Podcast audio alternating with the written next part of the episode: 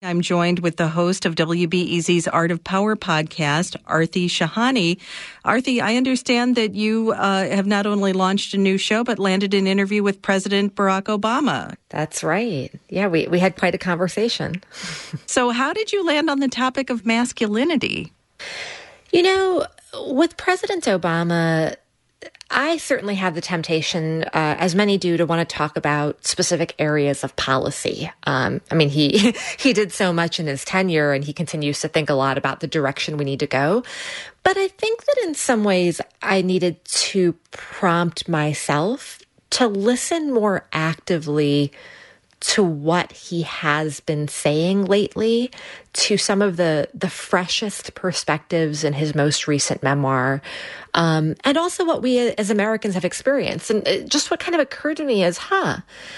This man has been thinking a lot about what it means to be a man, frankly, in part prompted by the Trump era, prompted by his successor.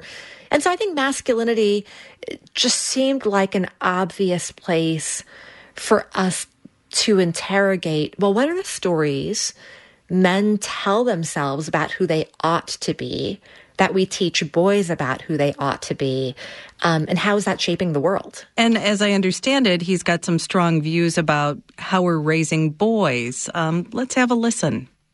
Broadening the definitions so that we're telling our boys, you being a, a, a good caregiver is part of what you should be as a man because it's part of what you should be as an adult, mm. right? Mm-hmm.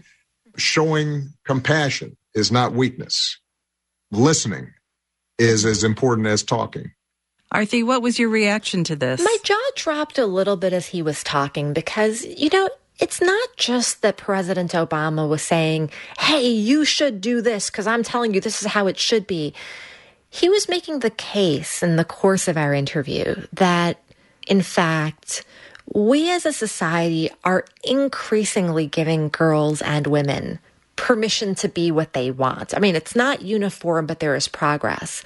But in his view, we're not giving boys that same permission. There is this notion of manhood that is about how much money you're making, how many girls want you, are, are you athletic, can you dominate the pack?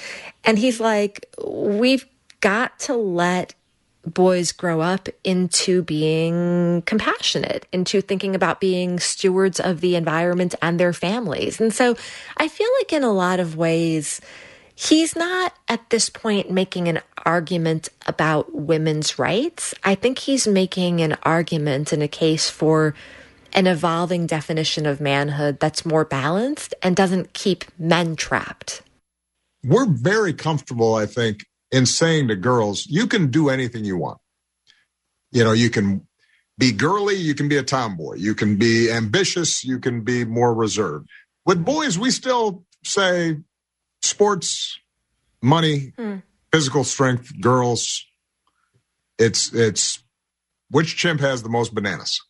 Barack Obama is also famously the father of two girls. Mm-hmm. And uh, he mentioned that he had some marriage advice for them. Can you share that? I love this. And it might be because I, my own background is Indian American and full of a family that, that thinks you're supposed to get married as soon as you're fertile.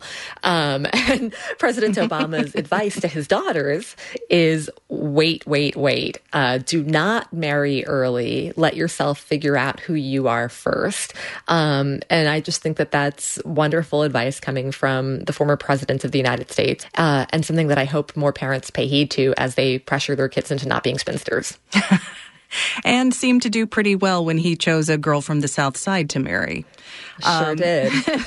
Aarti Shahani, host of the WBEZ podcast Art of Power. Thanks for your time this morning, Aarti. Thank you so much.